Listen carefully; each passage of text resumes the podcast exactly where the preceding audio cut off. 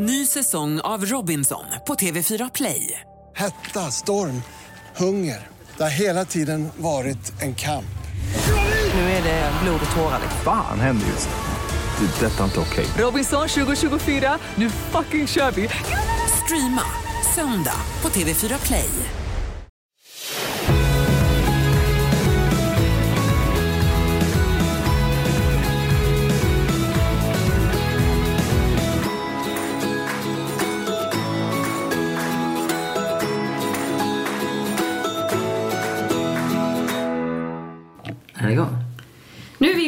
Är vi live? Vi är live i etern. Se på fan i helvete!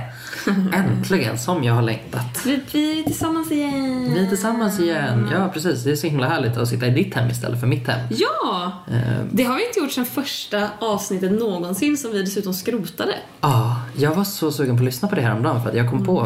nej. Nej men alltså, jag, jag kommer ju uppenbarligen inte göra det. Nej. Eh, För att eh, det var fruktansvärt. Eh, Men jag tänkte på det just eftersom vi skulle ses. Jag kan bli Här. lite nyfiken på det, men jag vet också innerligt att jag hade mått skit om jag hade lyssnat på det. Jag tror Alltså vi det är ju väldigt inte så syltiga. kul, vi är lite syltiga. Jag sitter typ och säger jag är alkis, wow! Det är liksom inget... Nej, jag tror inte att det är så bra content Jag faktiskt. tror att den är lite, lite intervjuformat Mm. nästan, att vi båda är lite osäkra och färska och att så här. Hej Gustav, berätta om dig! Och så berättar du om dig och så blir det tyst en halv sekund. Ja. Klara, berätta om dig! Det finns ju liksom ingen, det finns ingen ram i det. Det är ju liksom ingen av oss som ställer något krav på den andra utan det är så här, "Ja, då blev det tyst. Mm, exakt. Då pratar jag väl lite till då. Men eh, det är därför vi aldrig släppte det avsnittet. Och nu är vi här, hemma hos mig, för Gustav har haft covid-symptom. Gustav Ingen covid. Nej, ingen covid. Uh, alltså jag har varken antikroppar eller själva sjukdomen. Jävla så fan. segt. Ja.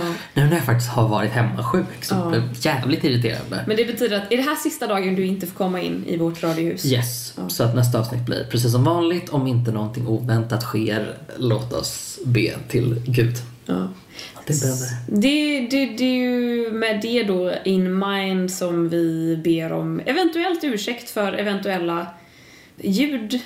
Vad kallar man det? Alltså om någonting är annorlunda med ljudet. Jag kom på nu, jag har ju en klocka på väggen som låter ganska högt. Tror du den fångar upp det? Nej, det tror jag inte. Nej, tror du den fångar upp Ja, här, det tror jag. te? Nej, det tror jag faktiskt kommer ge ett härligt eh, ASMR-ljud Ja, men det är bra. till folk. Eh, Det här är alltså vi som, som eh, rör om i vårt te.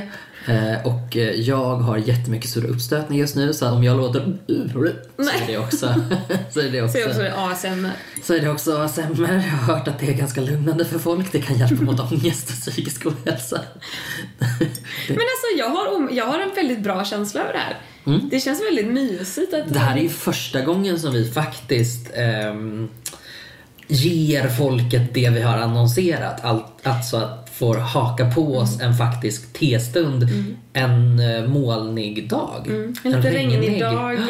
Eh, vi, vi hade ju det i vår beskrivning väldigt länge. Det är som eh, att eh, sitta inomhus en regnig dag med te och skorpor. Te och skorpor. Vi har inga skorpor Nej, det dock. har vi inte. Men vi har inte kvar den beskrivningen heller så vi har ingenting att leva upp till. Nej, jag har dock ett psykotiskt te med en beskrivning som är hysterisk. Ett psykotiskt te. Ja, det är, vad, vad hette det? Ex, champagne extravaganza. Ja, ja. Det lät som ett drag race eh, avsnitt. Ja, just det. Hela alltihopa. Det var teer jag fick av eh, min syster när jag fyllde år. Det var bara det att de kom i en helt vanlig liten låda från det här företaget då. Och då stod det bara här kommer te från det här företaget. Och jag var bara, ah gud vilket gulligt pressutskick. Så här, öppnade det, tittade och bara, ah, jag kanske eventuellt gör reklam för det här. Förmodligen inte för att jag brukar aldrig göra reklam för pressutskick. Om det inte är någonting jag själv tycker är jävligt bra. Min syrra hör av sig en vecka senare och bara Du, fick du födelsedagspresent när jag skickade dig? Och jag bara Nej. Och så kan man inte riktigt fråga vad det är hon har skickat. Jag bara present? Nej. Och hon bara den ska nog... Du har inte fått en avi att du ska hämta ut ett paket? Nej, nej det har jag inte fått. Och hon bara, fan, jag skickade för två veckor sedan. Jag tänkte att du skulle skriva, att du säkert hade skrivit och så här, tackat eller någonting när det kom. Men nu har det ju gått jättelång tid och är du helt säker på att du inte har fått en avi? Och jag bara, ja men gud jag kan kolla i mina gamla tidningar liksom, som jag har slängt i min pappersinsamling. och Bara går igenom dem, och bara nej det finns ingen avi. Och hon bara, ja men fan, då får, jag, då, då får jag skriva till dem och be dem skicka på nytt för att då har det ju kommit bort jävla Postnord. Eh, det går tre dagar, sen får jag ett nytt paket med exakt samma teer. Och jag bara så här, och det är så här litet platt paket som bara kommer raka vägen in i brevlådan. Och jag bara, men vad fan. Var det för att jag inte la upp någonting första gången på Instagram som de skickar på nytt? Är Eller vad jävligt är tjatigt. det här liksom? Eller tror de att mina teer redan har tagit slut? Det går ytterligare en vecka och min syrra frågar har, du- har du fått en avi nu då? Har du fått ett paket nu då? Nej, jag har inte fått något paket. Och hon bara, men vad fasen? Och så bara, men då, vi låter det gå några dagar till och så skriver hon igen och bara, har du fått det nu då? Jag bara, nej jag har fortfarande inte, vad är det du har skickat? Och hon bara, jag, får, jag har skrivit till företaget nu och, och skällt ut dem och skrivit att det här är helt oacceptabelt. Alltså de kanske, de kanske lurar mig på pengar, det är TR, det verkar vara något litet företag och jag var bara, holy fuck. Jävla skit. Men till mitt försvar så eh, jag får paket hem ibland och det där är exakt, alltså står det ingen avsändare, om det inte står på det här jävla T-paketet att här har du en present från Kimberly, men din syster. Det. Mm. måste ju stå var det kommer ifrån. Men Alltså jag menar blir för inte. mig hade ju det varit konstigt om jag bara fick ett paket, paket hem. Jag menar Ja. du får ju pressutskick. Ja. Ja, och Kimberly sa också att så här, det finns en funktion på deras hemsida som är skicka till någon du Mhm. gillar, liksom, skicka som en present. Så den hade hon ju valt. Ja. Och, eh, och jag hade bara helt missförstått. Så att eh, så hon hörde av sig snabbt som fan och bara "Eh, Nu kom det på posten! Never mind! Typ, var skitnöjd liksom att... ja, nej för fan. Men det var goda till. Jag funderar på att lägga ut dem på Instagram som kompensation för att de skickade två paket till Du mig. kan nästan göra det, Ja. tycker jag. Eh, apropå ingenting, hur mår du? Eh, jag är väldigt trött. Mm. Och jag, jag har haft ångest de senaste dagarna. Då. Och jag har inte mått så bra. Okej. Och jag vet inte var det här har kommit ifrån. Jag vet inte om det är för att jag flänger upp och ner till Boden så himla mycket som jag gör. Ehm, det kan vara att jag bara har jobbat mycket och rest mycket och aldrig riktigt får ro i hjärnan för att jag är alltid på väg någonstans. Antingen är jag på väg hem eller på väg upp igen. Oavsett var jag är så är jag ju fortfarande på väg någonstans om några dagar. Mm, och och då, det har varit tre, fyra dagar nu när jag har känt mig väldigt nedstämd och inte kunnat härleda det. Och det har inte varit roligt att gå upp på morgonen. Och jag har känt mig dålig på allt jag gör. Och jag kan inte riktigt så här, när, när de jag jobbar med har liksom garvat och skämtat så, ja, är det innan lunch så känner jag att jag inte riktigt kan haka på. Det känns som att, som att man fejkar lite när man skrattar med typ. Eh, men sen så, och sen så går det några timmar in på dagen och sen är eftermiddagen jätterolig och jättehärlig. Men sen så vaknar man på morgonen och så är det samma känsla igen av att man, ugh, man, man vill inte riktigt. Man vill inte någonting och, och allting känns väldigt dåligt och, och inte så roligt. Fastän mitt jobb är väldigt roligt och jag vet att jag tycker att det är kul. Så jag vet inte var det här kommer ifrån. Men det är ju en del av livet, som allt annat. Så det kommer väl gå över. Ja, förhoppningsvis. Alltså jag tänker om det vanligtvis brukar det vara PMS för din del. Det Mm. ja, det är inte nu. Nej, det är nog snarare runt ägglossning. Och det kan man Ja. också bli påverkad av. Men, eh, men nu har det ändå varit fyra dagar i rad. Ja. Jag tänker att det, det är nog inte hormonellt, det är nog stress kanske. Mm, stress, mycket att göra, Mm. mycket hemifrån. Det, ty- det brukar jag bli trött av. När jag inte riktigt får landa. Behöver inte landa jättelånga stunder alla gånger. Men, Nej. men man måste ändå få känna att man har fötterna på jorden där, där man bor. Liksom. Ja. Det tycker jag gör ganska mycket. Mm. Men du får väl hålla utkik. Mm. Så att det inte blir värre. Ja, nej, det, det, det ska det ju inte bli. Nej. Hoppas jag. Nej. Hur mår du? Eh, Jag mår bra. Jag har faktiskt haft en ångestfri dag idag. Ehm, och det var, det var ett tag sedan. Det har varit lite tungt på senaste. Ehm, vilket jag har så här, känt mig ganska dum över. Eller så här. Jag köper ju inte narrativet att, att eh, alla personers eh, psykiska ohälsa tar slut. Så är det alltid när folk pratar ut. När, när liksom Åh, jag var deprimerad, jag hade en depression efter min förlossning eller jag var deprimerad när jag var i tonåren. Det finns alltid ett slut på det. Liksom. Jag köper ju inte riktigt det så men samtidigt så när det gick så bra i våras så hypade jag upp mig själv väldigt mycket. Och eh, lurade mig väl själv lite grann att faktiskt, ah shit, det kanske finns ett slut på det liksom. Och sen så har hela sommaren då, trots att, att eh, jag har gjort bara roliga saker. Jag har verkligen haft Alltså jag har så mycket roliga projekt och det går toppen på jobbet och det är så här, ja, allt går bra. Eh, så har jag ändå känt mig lite, lite nere och jag har haft ganska mycket ångest och varit väldigt orolig över saker. Ehm, det är ju det jag går igång på väldigt mycket. Att jag så här, orolig för vad folk tycker om mig, gör jag saker tillräckligt bra? Eh, tycker folk om mig? Och om de tycker om mig, tycker de om mig tillräckligt mycket? Är jag smart? Nej, gud vad dum jag är. Alltså, sådana grejer. Så idag så har jag liksom känt väldigt eh, starka välbehagskänslor. och det satt i ganska Det satt i ända tills jag skulle eh, köpa mat på mitt jobb. Jag var tvungen att köpa ur så här, vi har en sån här automat på jobbet med färdigrätter. Och den, alltså det är den mest UX-ovänliga som någonsin har skapats. Jag blir så jävla förbannad varenda gång. UX som i användarvänlig. Exakt, Ja. precis. Eh, förlåt, lite lingo här. eh, men, men det är nästan pinsamt hur arg jag blir på sådana grejer. Liksom. Att jag hade en toppendag. Och sen blev jag så arg så att jag liksom sitter på och väser könsord. Och folk bara, hur är läget? Och jag bara, dåligt. Så jag är arg. Eh, men, eh, men annars så mår jag bra. Jag har haft en väldigt bra dag faktiskt. Bra dagar i allmänhet. Så. Skönt. I can't complain. Mm. Det låter jättehärligt.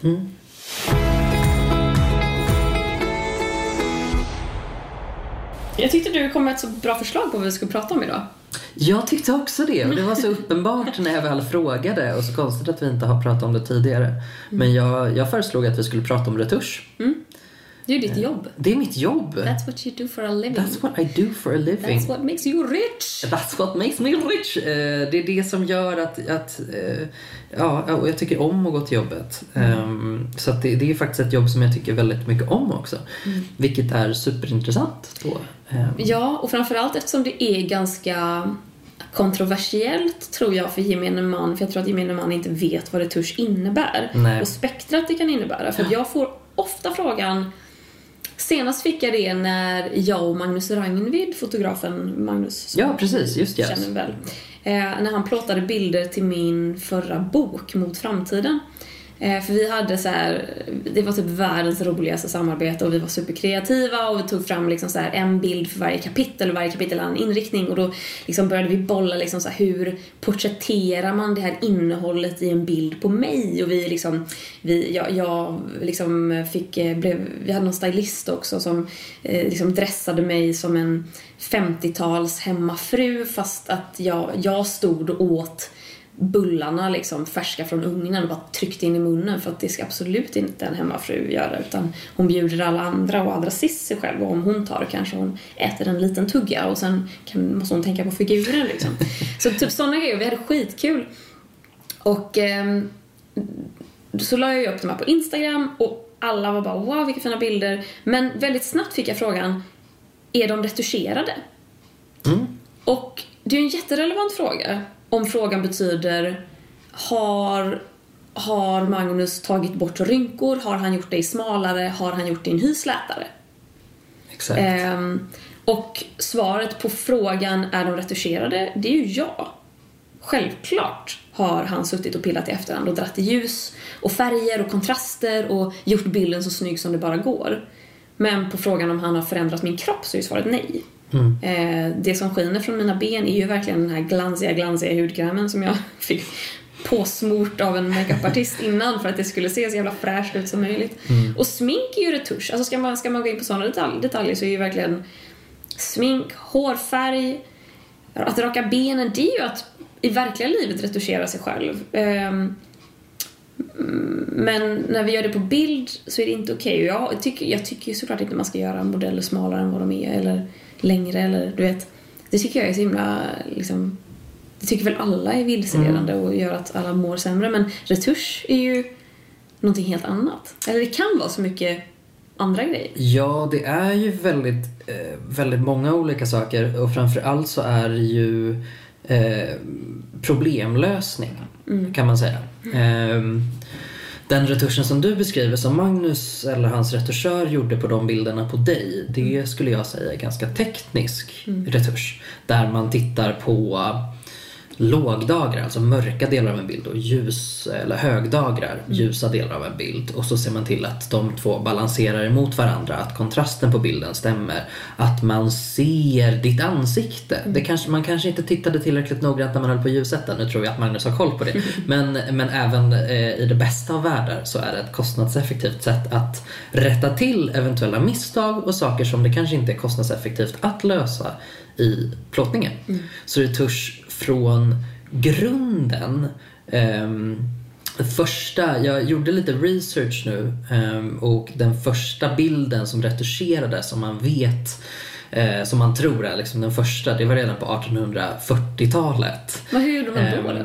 Ja men då så ehm, då hade man uppfunnit tekniken med negativ. Så negativ är ju att du, att du får fram en bild eh, som är inverterad. Mm. Den är liksom bak och fram. Bilderna är Det är mörkt in och ut. Exakt. Har du tittat på en filmrulle så ser du ju hur det ser ut. Liksom. Det är så jävla fascinerande. Fascinerande. Vi, vi Mm. skapar ett papper Precis. som är ljuskänsligt. Ja, så att när vi släpper in ljus så den, kan, den liksom ser var ljuset kommer ifrån och så färgar det pappret och poff så inverterar vi de färgerna och då har vi bilden som det såg ut på riktigt. Det är så bisarrt. Mm. Ja, Vem precis. kom på det? Eh, första, I am inspired. Ja, det finns eh, flera olika uppfinningar som, som fanns innan kameran då fångade sitt första mm. fotografi. Det var på 1820-talet. 1826 vill jag säga att det var. Då var det en uppfinnare som lyckades ta ett fotografi ut från sitt arbetsrum. Eh, och sen så eh, såg det ut så i 20 år ungefär. Eh, och sen så var det då eh, nästa, nästa uppfinnare på bollen som hittade på ett sätt då att kunna eh, mångproducera. Ett negativ är ju praktiskt för att du kan producera flera olika exponeringar av samma bild. Liksom. Det är inte så att du tar en bild och det är den bilden du har utan du har liksom som ett original och det kan du skapa flera bilder av. Och det var där det liksom revolutionerade fotografi på det sättet. Eh, några år senare då så, så var det eh, en som höll på att framkalla en bild eh, som de hade tagit på fyra munkar på ett tak. Malta eh, någonstans. Och eh, det står liksom fyra munkar och sen i bakgrunden så står det en femte jävla munk och har sig. Och han sabbar ju eh, kompositionen. Ja men precis, kompositionen. Det är så här, de andra Det står i grupp. ögat. Det stör ögat. Där sätter du eh, huvudet på spiken. Eh, det handlar om att plocka bort saker som stör ögat. Så då målade han helt enkelt på, på negativet. Han Mhm. målade bort den munken. Och sen när man inverterade det, när man framkallade det så blev det som att åh, det är en vit himmel där han hade målat mörkt bläck liksom. Mm. What? Och det är den första, första bilden som man tänker då är den första retuscherade bilden. Stackarn. Han blev på riktigt raderad ur historien. Ja. Världens första retuscherade bild och han fick inte vara med. Nej, och samtidigt så blev han ju en del av historien genom att de plockade bort just honom. Tänka sig va. Ehm, det här sättet att hantera bilder växte ju, ju mer fotografin blev en del av liksom vardagen. Det var det ju absolut inte på 1800-talet men det började spridas över Europa. Eh, folk började bli hantverkare inom det här. Det var inte bara fotografer utan nu fanns det också folk som då satt och ret- retuscherade och hade massa verktyg för det. De satt och eh, spatlade och målade och skrapade och plockade här, plockade där. Jättemycket som har att göra med exponeringar och vad man vill ska synas och vad man inte vill ha med på en bild. Sätta upp collage. Eh, Det finns familjeporträtt från krigstid när de har satt in eh, familjefadern Jag tror att det var Goebbels såg jag. Eh, Om det var hans pappa som blev inplockad på hans familjefoto högst upp liksom med alla barnen runt omkring. Eh, Han var ute då, han, var- han var Han, inte där. han brydde sig inte om sina barn. Han, det uppenbarligen inte om man tittar på hur det gick för Goebbels. Ehm, så att det, det, det har liksom i början så fanns det en så otroligt praktisk applicering av det. Man hade ett problem, man behövde lösa det. Sen så också, fo- fotografin var ju den nya tidens porträtt. Dåtida porträtt var ju svinrika personer som hade kunnat ta eh, betala någon för att den skulle måla av en och om Och det du tog lång tid det tog lång tid. och man fick inte röra sig. Exakt, och var du inte snygg nog, då sa du Toka! Måla om nu! Omedelbums!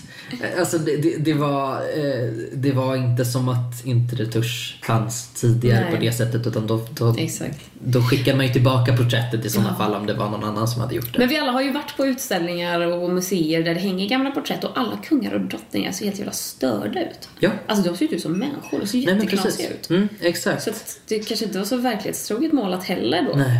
Nej, och man exakt. kunde försköna sig själv genom att bara men gör mitt ansikte blekare och mer avlångt. Tack. Ja, exakt. Ja, och, och som du sa med smink tidigare också. Att det var, alltså, de höll ju på och noppade upp eh, hårlinjen Åh, i jävlar. liksom 1500-talets England eller vad det var och, och hade sig. Eh, så jag menar om man ville vara ännu rikare då, då kunde man ju bara säga till konstnären Högre! Höj mitt hårfäste! Eh, till skillnad från eh, år 2020 då man bara sänk det. Jag vill inte. Men också år 2020 där vi har en uppsjö av appar Mm. som kan bleka tänder, göra ögonen lite större, göra midjan lite smalare och att allting ser så himla verklighetstroget ut. Och och jag menar, människan känns som att man i alla tider har eftersträvat skönhet men också inte riktigt kunnat sluta titta på sig själv. Man gillar, om det, om det liksom tas en gruppbild så tittar man på sig själv och man bedömer sig själv och man tänker jag skulle ha stått så där istället eller jag skulle, skulle ha lett med stängd mun så hade det blivit finare och det här experimentella på något sätt att man vill man vill ehm, förändra sig själv. Men vad tycker du då som, som jobbar med det här? Har du någon liksom etisk gräns för hur, hur, hur långt skulle du kunna retuschera en modell till exempel? Med gott samvete. Eh, jag tycker inte om att röra kroppsformer. Nej. Eh, det, där, går, där går min gräns. Och även där finns det gråzoner. Det är inte så att jag aldrig gör det. Ehm, Mm. Men så- hur ofta gör du det och hur kan det se ut då? Väldigt sällan och det tror jag har att göra med eh, att jag har spenderat väldigt många år i den här branschen. Mm. Nu är jag en 30-årig man som har 8 år i branschen.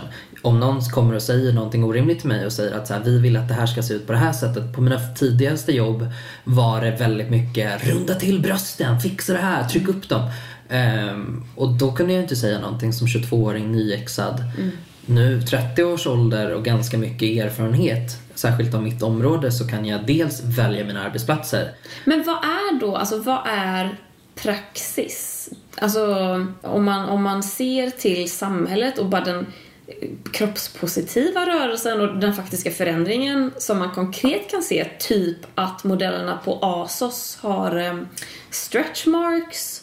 Och att ibland så, stick, så kan man se att det är liksom lite så här röda prickar där, där de har rakat könshår liksom på sidan på bikinilinjen liksom. Och att, här, att de låter sånt ligga kvar och att folk uppskattar det här så jävla mycket och bara men gud, det är ju någon som ser ut som jag för jag har också stretch, jag vet inte vad stretch marks heter på svenska. Bristningar. Bristningar. S- Streck. Stretchmärken när man har stretchat stretchat mycket. mycket. Gått mycket på yoga. Ehm, Är det liksom en allmän uppfattning bland företag att så här, publiken vill inte se att vi retuscherar kvinnor till oigenkännlighet men istället tar vi in väldigt smala modeller? Mm. Eller hur, hur, hur tycker du man tänker? Otroligt olika beroende på, på vilket företag det är som, som är aktören i fråga. Men det jag tror verkligen spelar roll är var finns pengarna? Vad kommer generera pengar? I dagsläget så tror jag att det mest attraktiva man kan göra är att eh, fokusera framåt och ta fram bilder på ett annat sätt än man har gjort tidigare. Det är det finns inte törst och hunger efter den superretuscherade bilden på det sättet, tror jag, bland många företag som jag känner till. Samtidigt som vi har då den här boomen i självretuschering istället, när folk är sina egna varumärken. Där tror jag att det är otroligt mycket farligare så, om man ska, liksom ska vrida lampan var, var någonstans det verkar ha spårat ur mest just nu så tror jag att det farligaste för folk just nu är att man ser massa kroppar på folks eh, privata Instagram. Privata menar jag då, typ Kim Kardashian. Hon är sitt eget företag. Man tittar på hennes Instagram eh, och där sitter väldigt välbetalda retuschörer och gör ett väldigt bra jobb med att få henne att se väldigt snygg ut. Kan du se det? Kan du se om en bild är retuscherad på det sättet? Mm. Ja. Hur ser man Eh, det? Generellt så... Jag tror gränsdragningen måste vara att det är någonting förbi vanliga filter. Mm. Man kan komma väldigt långt med vanliga filter och typ Facetune som är en sån app som man bara kan vrida till. ehm, vrida till liksom på. Men eh, jag ser det väldigt mycket på att bilderna har eh, de har en röd tråd. Om du tittar på en, en sån persons feed, alltså Instagramflöde, då kommer du se att alla bilder fyller en funktion och alla bilder håller ett maner. Och det är en av de viktigaste uppgifterna som man har när man ska skapa bulk, man ska skapa många bilder. Att de håller ihop. Det är, då sitter det någon art director som har valt ut de här bilderna, eh, kanske retuschörer i samma person då. Eh, och eh, matar ut det här. Men gud vad sjukt. Det Mm. känns som att varenda svensk influencer som har många följare och är inriktad på smink och mode har just nu ett beige flöde. Ja, Det är exakt. vitt och beige. Precis. Och, och då måste jag det vara tänkte, någon som vet hur man... till sådana bilder Exakt. Jag har tänkt att så här, det är bara något You jävla-. Mm. Det är något filter i VSC och cam. Men jag, jag kan ju inte hålla en kontinuitet i mitt flöde om som mitt liv hängde på det.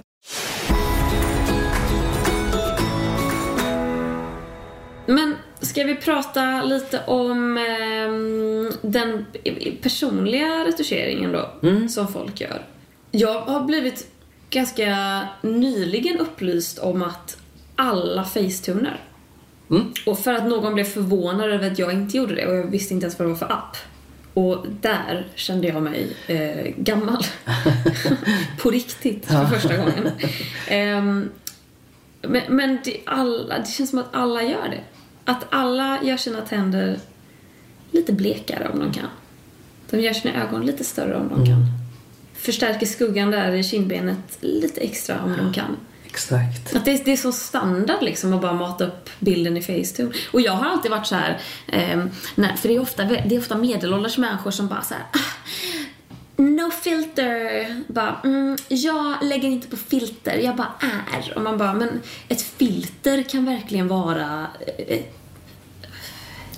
Mahogny i Instagram Valencia. Valencia. Jag försökte komma på något namn. Jag kom inte på ett enda så jag hittade på ett. märkte det.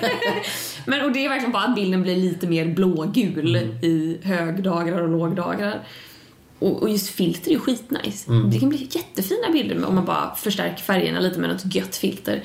Men, men det är ju, jag tycker ju nästan det, det är ju någonting annat än filter att gå, gå in och, och göra om sin kropp. Det är ju För mig är det jätte- jättefrämmande. Jag tror ju att det är lite, att det hela har blivit lite Pandoras ask. Mm. Så, att man började med, och då att det startade redan 1826 när man lyckades skapa ett fotografi. Liksom. Mm. Att från och med det så har det bara utvecklats, utvecklats, utvecklats. Ehm, jag tror att den möjligheten att påverka sitt utseende och kunna se sitt utseende bli så påverkat och också märka, jag tror att det sitter någonting väldigt obehagligt i psykologin i, för naturligtvis märker vi att ah, folk reagerar på det här. Jag får fler likes om jag gör så här. Om jag har ett väldigt fint filter, ja det var toppen 2017. Men nu, om jag kan vara ännu lite snyggare. För att vi som samhälle kommer ju lajka den bilden. Det är ju så vi gör. Oj vad fint det är. Det är vår norm nu. Gud, toppen. Och då är det liksom, jag menar vi är inte mer än människor. Vi kommer återskapa det beteendet igen då. Och fortsätta, fortsätta, fortsätta. Plastikoperationer har ökat jättemycket för Det folk som vill ha skrämmande. Folk som vill ha unga människor- Ah. Snapchat-filtren som sina ansiktsdrag liksom. Men bara liksom så här, alla dessa unga människor. Jag är ju på helt fel sida av TikTok. Jag tror jag pratat om det på den förut. Jag får ju fortfarande bara upp 15-åringar som festar. Och som är jättesnygga. Och jag är bara, jag såg ut som en hög med elände när jag var 15. Och ni ser ut som att ni är 23 och framgångsrika. Ja, och, och, och det är så många som gör videos antingen när de frågar sina föräldrar om de får göra fillers. Eller där de bara på väg till kliniken för att göra fillers. Och så typ före och efter. Och typ bara så här såg jag ut förut. Boo, så här, typ bara gud kolla vilken tönt jag var. Men kolla nu, jag är så himla vacker för jag har fillers. Det är helt jävla bisarrt hur unga människor opererar sig. Ja, jag tycker också det är så himla märkligt och samtidigt så, så slås jag ju alltid av okej, men vad gör vi? Hur stoppar man det då? Ja. Hur stoppar man det? För jag menar, man har ju försökt med retuschlagar. Det poppar upp lite mer. Jag tror Israel har en. Frankrike eh, skapade sin lag 2017 där man måste märka upp om någon har förändrat kroppsformen Ja, på en modell. Just det. Eh, Och det är ju jättefint i teorin, men hur ser det ut i praktiken? För du kommer aldrig se originalbilderna. Nej, verkligen. Frågan är ju också hur backar man nu när vi har kommit så långt så att det inte bara att folk har Photoshop i sina mobiler utan att det också är norm att förändra hur man ser ut. Men det, det är så konstig gränsdragning också för att här känner jag mig medelålders när jag tycker att operationer är a big no-no. Att jag bara, jag ska aldrig lägga mig och spruta in någonting i mina läppar. Så här, att, oh, nej, absolut inte. Att, att jag, jag jag blir så, blir så uh, rabiat nästan. Att jag tycker att, inte att jag tycker att det är fel, men jag tycker att det gör man väl ändå inte. Men samtidigt sitter jag här med färgat rött hår och jag sminkar mig om dagarna och eh, stundvis har jag tränat väldigt mycket så att jag har fått synliga muskler om jag spänner mig. Och mm, du rakar dig och mina kompisar rakar benen och eh, allt vi gör handlar ju om att förändra vårt utseende så varför skulle just fillers till exempel eller ingrepp vara värre än att gå till frisören och klippa sig och lägga i en annan färg i sitt hår än den man hade igår? Alltså, det är så, det, det, rent filosofiskt blir det ju en spännande fråga när allt vi gör som människor Lite allt vi gör, herregud. Men mycket, mycket vi, gör. vi gör handlar om att försköna oss själva. Mm. Och att skulden väldigt ofta hamnar på tjejer. Mm. Men det handlar ju om att vi har en extrem förväntan på tjejer att leva upp till de ideal som finns. Ideal finns ju för både män och kvinnor men förväntan på liksom att leva upp till dem. Pengarna är som man ska ju- lägga ner på Exakt. det, längderna man ska gå Och till. smärta man ska gå igenom, man ska vaxa sin jävla fiffi och Ja. noppra sina ögonbryn och spruta in saker med stora sprutor i läpparna. Alltså, du ska gå igenom så mycket för att förändra dig själv för att du lär dig att din främsta egenskap är att vara vacker eller vara eftersträvansvärd och som kille lär du dig att sex är en rättighet och ju snyggare du är desto lättare kommer du få ligga och... Alltså, det, jag, jag vet inte om vi kan ändra det genom returslagar. Det känns som att vi måste ändra det genom en grundläggande inställning till bara människokroppar.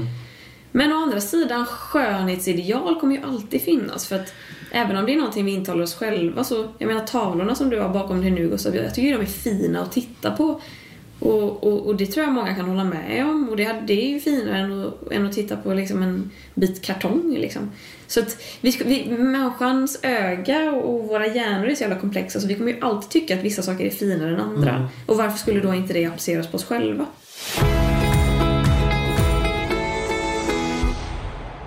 Klara, har du något moment of the week? Det har jag sannoliken. Eh, jag har ett eh, glatt moment of the week trots att jag gått fyra dagar med ångest nu. Och det är faktiskt att, jo, vi har ju varit uppe i Boden och filmat som jag har varit de senaste månaderna. Och eh, vi har då, jag har beklagat mig över det här på Instagram och säkert i podden också, men vi har ju bott i ett ställe som heter Sävast. För där ligger den här filmstudion som vi befinner oss i Just vissa dagar. Eh, och det, där, där finns ju absolut ingenting. Det är ju verkligen så här, ett litet bostadsområde, åkrar och en älv typ. Eh, men nu då, eftersom vi skulle filma in i Boden, då fick vi lov att bo in i Boden och det här var ju det sjukaste som hänt under hela den här inspelningen. Att bara kunna välja vart man ska äta middag på kvällen. Att det inte står en golåda i kylen på, i hotellobbyn liksom. Utan att man kan gå någonstans. Och då gick vi i fredags ut för att äta. Och hela jävla Boden tror jag var ute i fredags eh, för att äta och supa säkert. Och det är ju någon sån militär... eh, Alltså många gör ju lumpen i jag Ja, precis. som. Vi skickar ju upp alla, alla vi kommer åt. Typ. Mitt moment of the week är att det är så jävla skönt att ha fel ibland. För jag har ju haft en skarp fördom om både folk i Boden men även killar som går lumpen. Att det båda är folkgrupper som inte tycker så väl om mig. Och jag tror just Boden, att Bodenfolket skulle tycka illa om mig tror jag grundar sig i två saker. Och det ena är att en gång när jag var i Arvidsjaur så kom det fram en kille till mig när jag hade föreläst på hans skola och han sa Ska inte du bara lägga ner Youtube?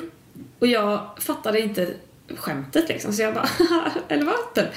Men då visade det sig att han var seriös och tyck- han tyckte att jag var så dålig och han tyckte inte om mig och han kände ett sånt behov av att säga det till mitt ansikte. Och där blev jag förskräckt. Och då tänkte jag, då har jag bara applicerat, jag tror att det här hänger kvar och att jag applicerar det på andra städer i Norrbotten som till exempel Boden. Men även då att jag har någon idé om att det bor mycket Sverigedemokrater i små tätorter. Och Boden är en liten, jag vet inte hur många det bor i Boden men det är inte många tusen. Eh, och då tänker jag att det är många SD-are och SD-are vet vi ju, de hatar ju mig hela tiden.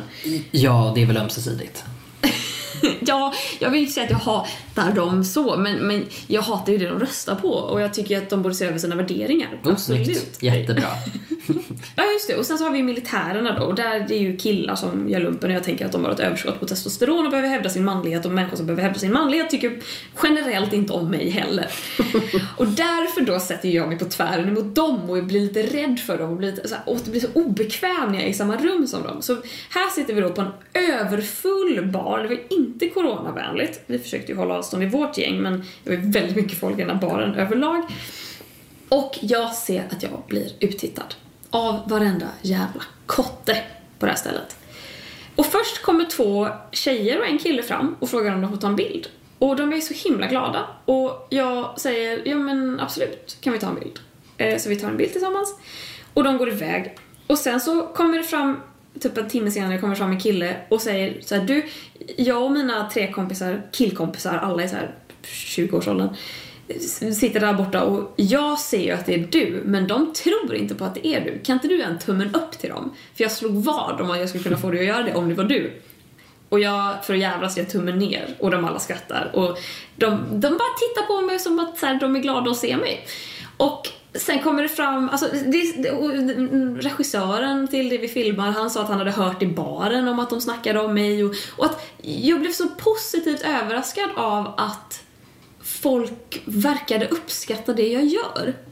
Och sen fick jag också ett meddelande på Instagram samma natt från någon som bara sa, jag vill inte gå fram för jag respekterar din, din integritet men jag är typ officer och jag tycker det du gör är jättebra och ja, han lyssnar på, hej förresten, han skrev att han lyssnar på podden jag ska hälsa till dig Gustav. Ja, Eh, hälsa tillbaka. men jag, jag, jag blev bara generellt så himla glad av hela upplevelsen för att eh, det är helt okej att tycka att jag inte är så jävla bra. Men det är så, så jävla skönt att ha fel när man tror att man är i ett rum där alla hatar en. Och att man får liksom bevisat för sig att det, det är inte så. För sånt kan ju sätta sig i ens lilla mm, groende ångest och äta upp en inifrån. Ja, särskilt om man har haft en liten sån period. Och det var liksom på något sätt, jag, brukar, jag har ju pratat om förut att jag inte är så bekväm med när folk kommer fram till mig. Men här var det ändå helt okej, typ, för att det motbevisade min tes. Ja, du märkte väl att de var välvilligt inställda? Ja, ja. ja, så det var Alltså- mitt moment of the week. Det var, jätte, det var härligt. Jag blev mindre nojig av att gå på gatan i Boden. Det var jättehärligt. Ja.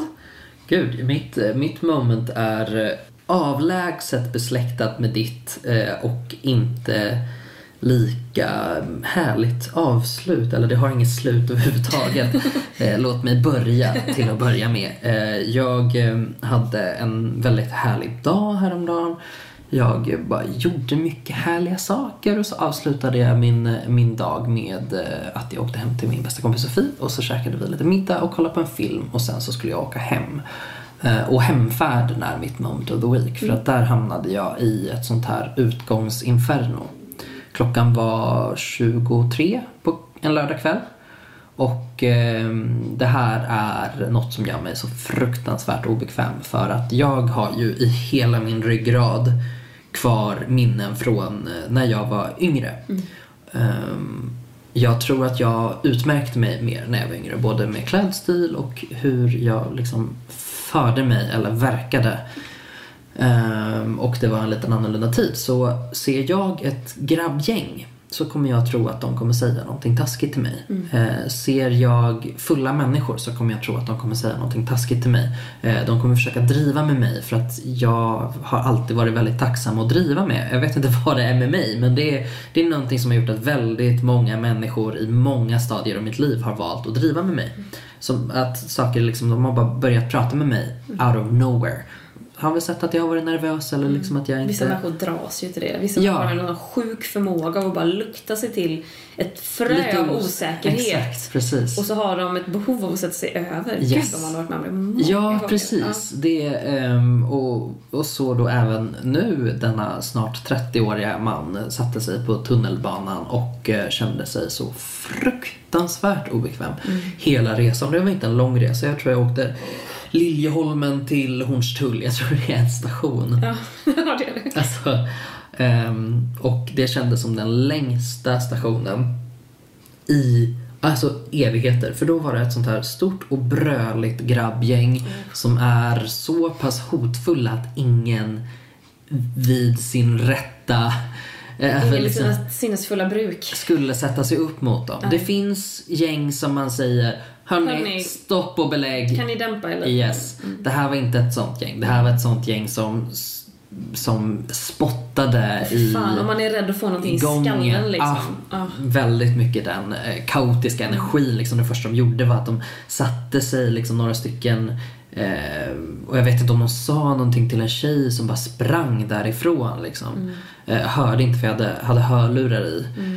Men man bara märkte att hon gick därifrån för att de gjorde henne fruktansvärt obekväm. Liksom. Och till slut satte två sig bredvid mig och då blir det bara sånt här total härdsmälta i hjärnan. Jag bara, Man försöker att inte titta på ska, dem. Ja, men jag kan ju inte titta bort hur Nej. mycket som helst. Och, och så ska jag ha någon så här, och så sänkte jag musiken lite grann för jag vill ändå höra om de typ börjar prata med Man mig. vet ju om man, om man möter om. blicken så Exakt. kommer man ju få någonting. Då, precis. då börjar snacket. Och Då det vill man snacket. inte. Nej, precis. Eh, jag lyckades undvika det snacket men eh, jag, var, jag var faktiskt ganska rädd den resan. Mm. Och det tyckte jag var jättetråkigt och, och jobbigt liksom. Mm. Det känns så... Eh, det känns så jävla tråkigt och jag är så trött på män. Jag är så otroligt trött på män i alla dess åldrar. Herregud, sitt ner och åk tunnelbana. Spotta inte på golvet. Men det kan jag inte säga när jag sitter där för att då är det ju både jag som är en konsekvensövervägande eh, man men också en ganska rädd unge som är rädd att folk ska vara taskiga mot mig. Liksom. Det tyckte jag var så himla... Oh, gud, jag blir, jag blir illa berörd bara jag tänker på det. Du, det hade varit annat om det var militärer i Boden det handlade om. Ja, jag tänker att nästa gång ska jag nog ha med mig ett par militärer från Boden när jag åker Liljeholmen Hornstull. Bara för att vara riktigt eh, säker i Du, men det är tunnelbanan. helt sant. Jag har helt reviderat min uppfattning om militärer. Mm. Alltså, för det är ofta killar. Det är, ibland är det tjejer. Men det är ju en extrem eh, överrepresentation av män. En snabb instickare. Jag kommer inte ihåg om jag har berättat om det här i podden eller, eller IRL heller. Men i somras så fick jag en reviderad bild av min, eh, min bild av ungdomsgäng. Nu gick ju den åt helvete igen. Men just den där sommarkvällen så var det helt fantastiskt. Jag och en kompis hade varit och badat och vi gick längs med vattnet. Eh, den här kompisen är en väldigt öppen människa. Alltså jag tror typ inte att han har känt så mycket ångest i sitt liv. Han har nog aldrig varit orädd, liksom rädd för att någon har ogillat honom. Eh, utan så här, ganska trygg som person. Jag då, den mest otrygga människan som finns. När folk säger jag älskar dig. Jag bara du hatar mig. Alltså jag har ju ingen koll på någonting någonstans.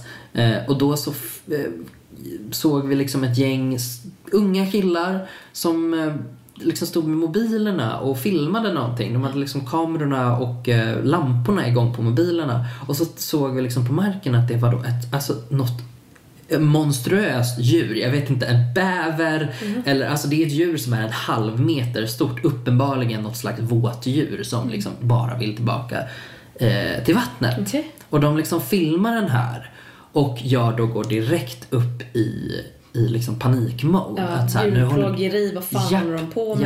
Ja, nu kommer de vilja peta på den här stackars klumpen, vad det nu är för någonting.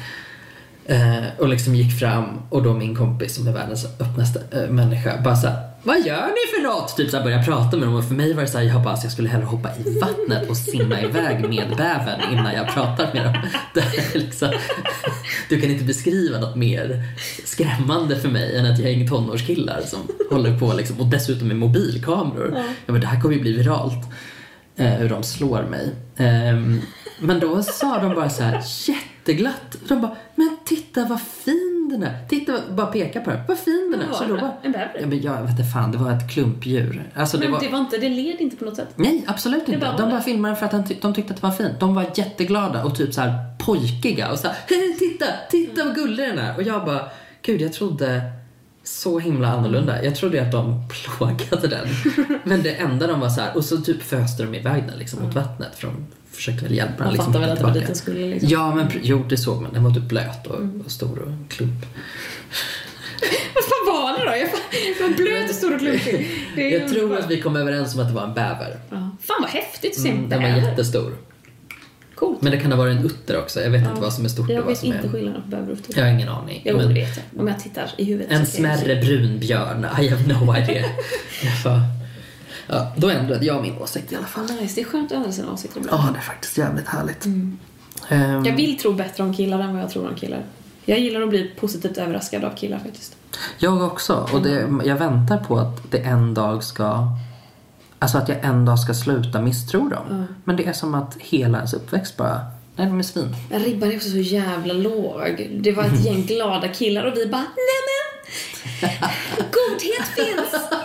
Ja, ja, gud varför är vi så himla basic? Ja, fy fan. Åh, nej skämmes ta mig fan Men det blir ju hemskt när man tror liksom... Ja, nej, jag, jag ska inte ens fortsätta. Vi hade ju blivit gråtmilda om vi såg en pappa dammsuga. Då hade vi så... Åh, gud! The perfect Oh my God.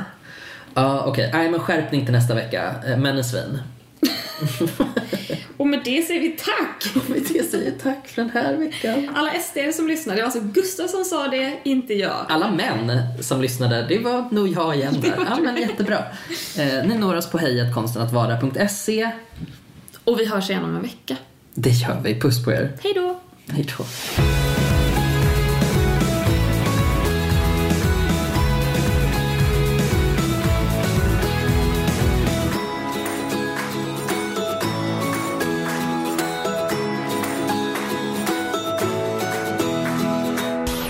Produceras av I Like Radio. I like radio. Ny säsong av Robinson på TV4 Play. Hetta, storm, hunger. Det har hela tiden varit en kamp. Nu är det blod och tårar. Fan händer just nu. Det. är Detta inte okej. Robinson 2024, nu fucking kör vi! Streama söndag på TV4 Play.